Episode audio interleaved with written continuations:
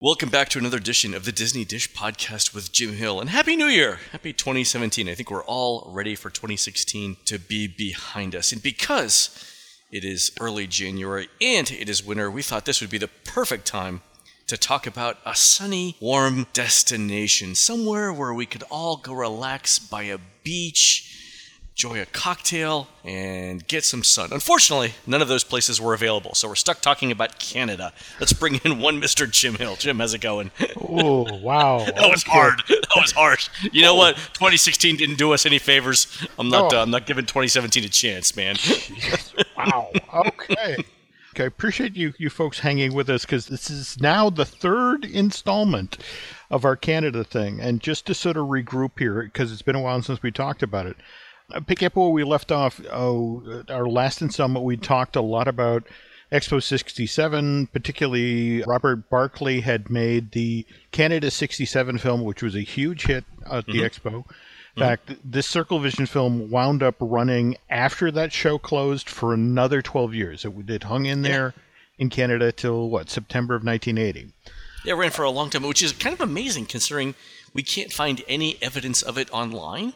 Yeah, yeah, well, there, somebody would have. You know. You know what? You know why? Because the Canadians wouldn't have bootlegged the film. no, they're entirely respectful people. I mean, it's just like, don't, you know, the no photography. It's like, okay, we're Canada. We, we Uh, all right. Okay. By the way, uh, Jim, in honor of all things Canadian and polite, let's have a moment of silence here for Alan Thicke. Yeah.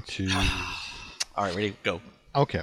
This film runs till September of 1980 because nearly two years earlier, in October of 1978, Canadian officials signed a letter of intent saying that they do, in fact, want their country to be represented as part of Disney's permanent World's Fair. And they are willing to put up the dough. They're going to cover the cost of building the entire pavilion. They're going to pick up the operating costs. All they ask is that because most Canadians actually live in cities rather than out in sticks, the government officials want this World Showcase Pavilion to showcase the real Canada. They don't want the cliches, they don't want the lumberjacks. And Disney actually refuses. Oh, did they really? There's a blank check on the table and they won't take it. They turn around and go out and recruit the Associated Biscuit Company and Labatt's Brewery to be the sponsors instead. So, so I'm, trying to figure out this negotiation. The Canadians come in with a beaver pelt full of cash, if you will, Yep. and they're like, "Look, just don't make us look rustic." And Disney, who, who needs the money at this point, looks at that and says. Mm, no, we need to we need to work the bumpkin angle here. I don't get it. It just doesn't sound like Disney. Well, uh, here's the thing. They had already done so much development on their version of the Canadian Pavilion, and it was what the country was asking was such a pivot away from what they're. This Don't is- make us look like Hicks. That was that was the big ask. well, the other thing was that they were looking at, at World Showcase and they wanted different experiences in each country. And this is the 1978 version, the description. In fact, if you were coming into Epcot as a possible sponsor and, you know, well, what are we going up against? It's like, okay, well, this is what we've got planned for Canada. And this is the description. Uh, the Canadian Pavilion is based on an outdoors theme which recreates the majesty of the Canadian wilderness. Visitors enter through a northwest Indian village where native crafts skills are demonstrated and products are displayed. The roughly cut log dwelling of the Indian village blend in naturally with the Canadian frontier, where these materials were used to tame the wilderness. Now, this is where it now departs, and a fortress tower is used as the gateway to a suspension bridge spanning a bottomless river gorge. Once you cross this bridge, guests wind their way through a path that's been blasted out of the steep mountainside. And an alternate route would have been offered that a guest could go through the more hospitable Chateau Frontenac Hotel at the heart of French Quebec, and here the street would have been lined with shops and uh, where people could browse and more shopping. All roads converge on Salmon Island, where a rugged natural beauty of the Canadian outdoors stands alone. Waterfalls, tall pine trees, and an abandoned mine tunnel seem to sig- mark a dead end until a waterfall magically parts and a drawbridge extends out, inviting guests into the Canadian Circle Vision Theater. Oh, so the so you can recognize elements of what they've got in the existing show here because there is a waterfall and a rustic path Yep. carved through the mountainside. uh, and the Hotel Frontenac is, is still there. But I didn't know that the drawbridge was supposed to come down. Yeah, and, and oh, interesting. and then from here, guests are surrounded by nine screens for the spectacular film of Canada the Beautiful in Circle Vision 360. Guests will emerge from the show into a quiet grove of Canadian maple trees through which the vast wheat fields of the central province are visible. This, I think, is kind of the deal breaker. Guests may leave the pavilion for there or walk to the Mountie Bar, a rowdy frontier tavern with a stage show from the Klondike Gold Rush era. And then the Dominion uh, Buffeteria, which uh, eventually became Le Cellier. Uh, this is where you can get a hearty meal and a, a quiet lodge in the mountains. So you can see Disney was totally invested in Mountie's wilderness. and rustic. Okay. all Yeah. right. And even then, they mentioned that in 1978, the Associated Biscuit Company was was already on board and notified us of their intention to participate in the pavilion. But the biscuit people didn't have big bucks. Once Disney turned their back on the full government covering of the cost, they had to creep things in. So uh, the, the Canada Pavilion, you wouldn't think this looking at it, Len, but it's it's only 36,000 square feet. Really, less than an acre. Yeah, and it's actually the third smallest pavilion in that entire theme park. Only the United Kingdom and Italy are smaller. I would not have uh, guessed that in a. Yeah, No, same thing yeah. here. Oh, oh, oh, by the way, before we step away from the, the 78 plan for Epcot, it's important to note here that the placement of Mexico and Canada actually key off of where America used to be located. Did we move and I didn't know it? Well, uh, no, it just if you look at the plans from this period, you look past Spaceship Earth, and suddenly there's this pavilion, a futuristic rotunda type building that's kind of dropped exactly. You know that bridge that you cross from. Uh, you've gone past the fountains. You're headed toward what is it? The World Show Place. That space between those two shops, just as you arrive at World Showcase by World Showcase Lagoon. Yeah, sort of the. Uh, it's the the very front of uh, World Showcase Lagoon. Yeah, but where the bridge was or is today mm-hmm. was where the American Pavilion was going to be built. And and the idea mm-hmm. was that America because it's a forward-thinking nation could actually stand with one foot in the future but still be a member nation. So where the American Adventure was is built today mm-hmm. was going to be a bridge of peace and understanding that would take you by this giant fountain that would shoot water 100 feet in the air. And the Imagineers kind of lost faith in this design idea, largely because they believed that Americans would only come and do Future World in America and then sort of look at World Showcase and go, eh, that's that's too far. Is there somewhere around here that I can get beer and a dog? Because I, I don't want to walk all the way over there.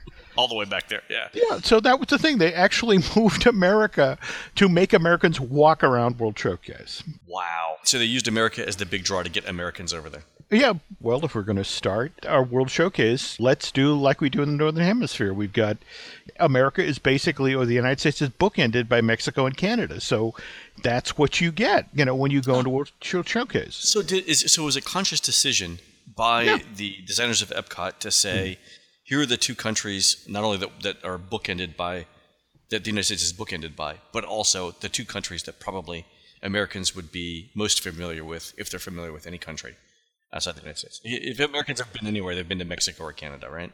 Yeah, and it's just so it's like you put the familiar things, and then even then, it's like you look at Canada, you know, is is kind of you know you ease people into the UK. It's like okay, yeah, know, English speaking English speaking French, which is basically English, but you mm-hmm. know.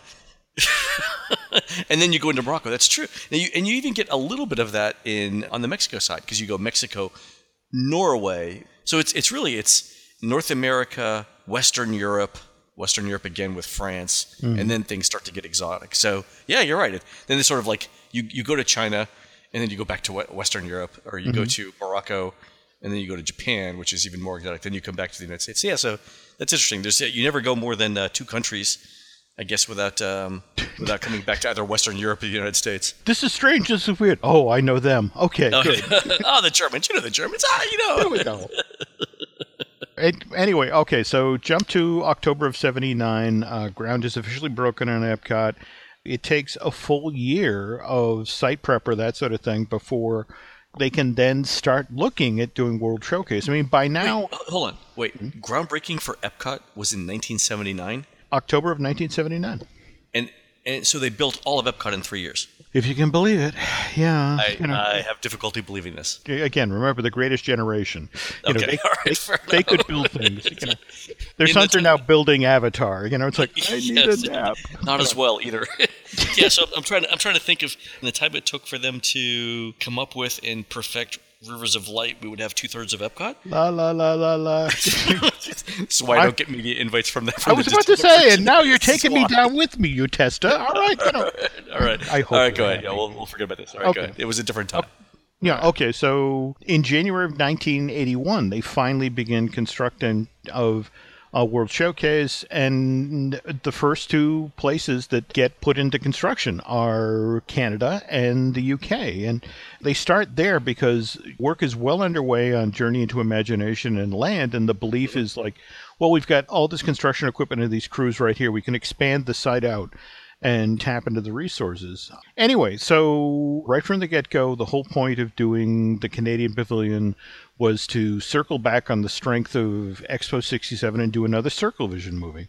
Mm-hmm. You had Robert Barclay, who'd made this amazing film that everybody loved. And so, does Disney circle back and, and get him? It's like, no, that was in Walt's era when, you know, the whole notion is, I want to bring new people in. Now it's 1980s Disney, and they have a tendency to just go in house. So, they reach out to Bill Bosch uh, to serve as the writer, director, and editor of this thing. Now, uh, just to be clear here, Bill wasn't a neophyte. He'd actually worked at Disney for 15 years before he got this assignment. He started the company at 53 and actually worked on film based attractions like Flight to the Moon, Hall of Presidents, and Mission to Mars. So he was a guy that senior management at WED trusted, and, and they knew if they sent him to the field, he'd come back with the footage that they needed to, to deliver a high quality finished product. Fair enough. But here's the thing. Unlike Barclay, Bosch had never been to Canada before. So How, how could you never have you? I guess if you live in Southern California, you Well, could never have been to. there you go. If you live in the Northeast, you could you could get lost one day and end up in uh, in Toronto. I mean, That's happened to me many times, Len. Yeah, you live in New Hampshire. I mean, you, you, you walk at the wrong side of your house, Jim, and you're you're halfway you're halfway to Montreal. that, that's right. You know, all I know is I've gone wrong when I can smell the poutine. It's sort of like, all right, hang on, I gotta go back. All right, so anyway, starting in '79, he reaches out to Canadian Ministry of Tourism and says, "Well, where should I shoot?" And they help him put together a list, and he then spends the next six months scouting all these locations. And once that trip is over, they start shooting in May of 1980. Wait, he spent six months scouting, but not actually shooting the film. Canada it's, it is second only to Russia in land size. And the conceit of this movie was going to be that they would shoot in every Canadian province during all four seasons of the year. And when you talk with these guys, they, they talk about there's one scene in the movie where it's like kids outside in the street in Ottawa playing hockey, and it's just sort of like, oh yeah, it's a nothing scene. You know what? What should have taken five minutes to shoot? It's like that day it was 24 degrees below zero. the cameras aren't working. No one No, wants to that- go. that's the thing. It's, and with the wind chill, it's 50 below, and so every time they'd shoot, they'd run over and throw a quilt over the camera. Because again, they're trying to keep the lenses from fogging. Oh, right. Yeah, yeah, yeah. Yeah, and then when you, you're doing that much shooting, you know, he's got a team of seven. They come back to Burbank with a quarter of a million feet of footage, which they now have to cut down That's- to a 17 minute long movie. That's literally a million, um, almost a million seconds. Oh. What is that? Three thousand hours of film?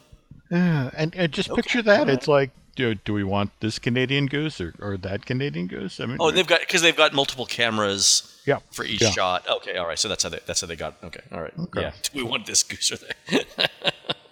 All right, so anyway, they finish shooting August of 81 and they begin cutting it down. By May of 1982, the, the, it's in- in good enough shape that Disney can actually begin testing it inside of the Circle Vision Theater. I mean, th- this is five and six months out from the opening of the park. They're actually able to bring in cast members to run them through the building, and they determined that this, uh, what is it, 4,100 foot square theater can hold 590 people, which means it's a 17 minute long movie, which means a 20 minute long cycle time, which means they can get close to 1,800 people an hour through this thing, which is, you know, it's like three shows an hour. That's great.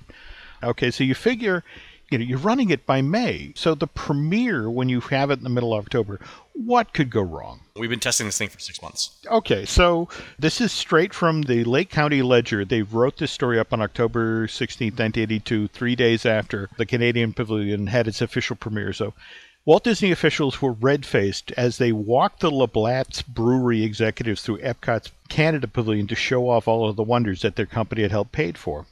So they arrive at the entrance of O Canada, the 360 movie, which at that time it was being presented in the Moosehead Mine. And so why are the Walt Disney World officials red-faced? Because Moosehead beer is Labatt's main competitor. Ah. So you pay to build this attraction, and it has your competitor's name on it.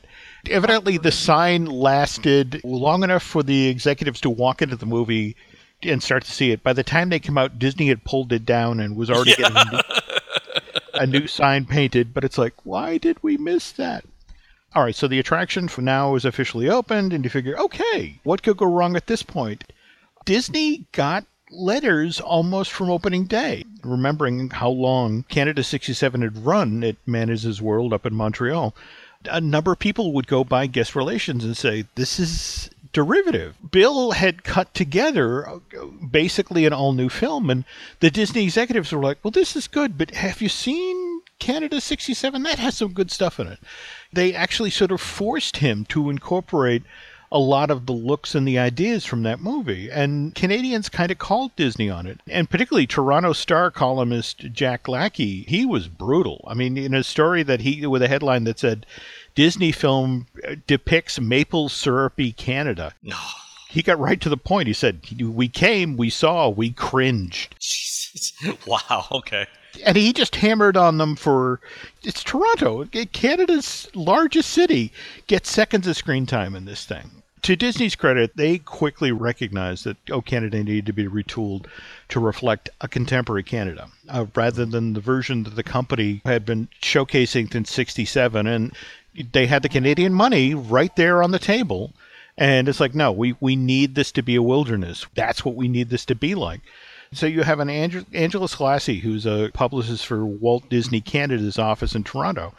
They released a statement that says Walt Disney World is in the process of looking for partners to help update this Circle Vision 360 presentation. Wow. Okay. Currently, right. we don't have a time frame for this project yet. And Len not having a time frame sort of redefines understatement in this situation because it would take another 25 years. These things take time, Jim. Well, you know, even then, the only reason that Disney did this is that the Canadian Tourism Commission donated $500,000 to the cause, while Tourism Toronto and the Calgary Stampede, as well as a bunch of other Canadian tourism groups, kicked in an additional million dollars to finally wow. make this thing go forward. This was one of the older films. You think, I mean, China got redone. Yep. I'm surprised, actually, in, in, this context, the French film hasn't been redone. Well, the, the, irony there is, I, I think everyone expected the French to hate that. I mean, it was just, I think. I mean, well, the French, I mean.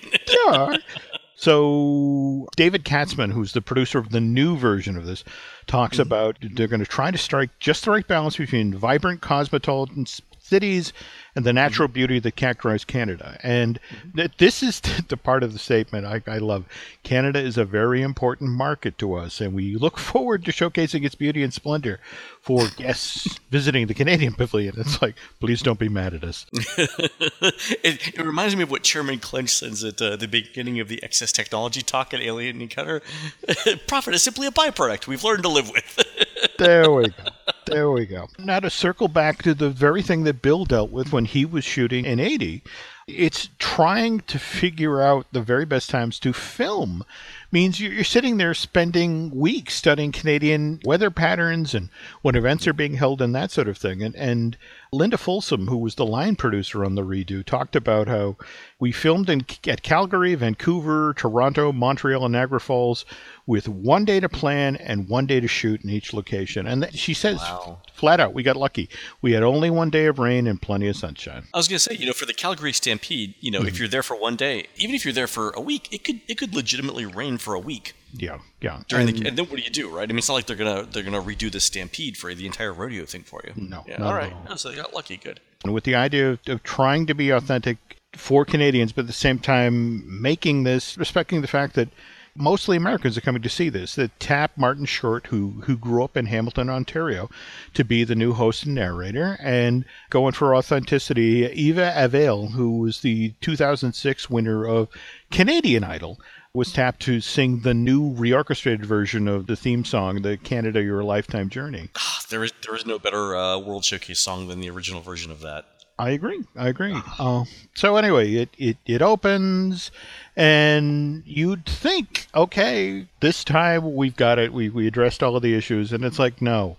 Now here's the Victoria Times columnist who's complaining in an October 2007 story that where's Ottawa, the capital city? The capital. Yeah, it's true because they do the Bay of Fundy, they do Toronto, they do Montreal, they do Vancouver. Is there anything in Ottawa? Well, there's a few brief glimpses of the Parliament building and skaters on the canal, I believe. That could be anywhere. That's how Yeah. Canadians get around on a day-to-day basis. it's not just trying to appease the Canadian tourism people who, again, gave them millions to redo this.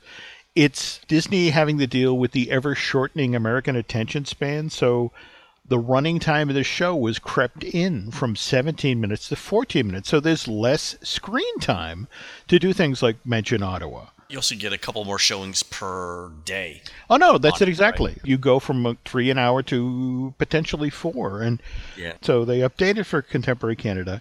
But downside is they give them money to update this movie, and they get less movie. They get so Canada gets We made it better. We made it shorter.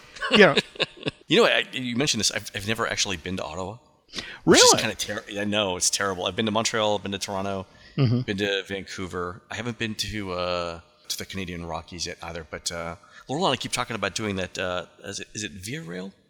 Oh uh, yeah, no, no, no, no, no. You back in '85 when it looked like Amtrak was going to shut down. I actually booked a train trip to go across the country, so at least could see the Rockies from the train, and they were amazing. But you know, when I was talking with folks on the train about what I was doing, there's like, oh no, you got to do via rail. The, the the Canadian rail system, the, the terrain they go through is so much more virgin, so much more amazing. So no, seriously, you have to do it. But you know, you know the American attitude. Americans look at Canada and think it's erratic. That there's those, those nice people who live upstairs, and and the, nice people.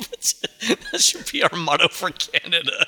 You know. nice people who live upstairs. you know, but but the, the reality is it's this amazingly it's huge, beautiful country, and so many um, great, talented folks, and Oh, it's it's diverse. I mean, everyone's friendly. It's clean. It runs well. It's and, a and you know, a- how could you uh, dislike a country that gave us corner gas? I mean, my, my favorite Right. television show of all time. You have to, you have to see corner gas. corner gas. Yes. I'll look for YouTube. Okay. All right, so we've wrapped up one World Showcase country, Jim. We uh, we have to look at. Uh, we have to look And it only more. took us three. You know, just wait for the, the three twelve part France thing. Oh, All right, folks. While Jim uh, gets busy writing that, you've been listening to the Disney Dish podcast with Jim Hill. Please go onto iTunes, Stitcher, and Google Play, and rate this little show of ours. Also tell us what you would like to hear next. For Jim, this is Len. We will see you on the next show. take care.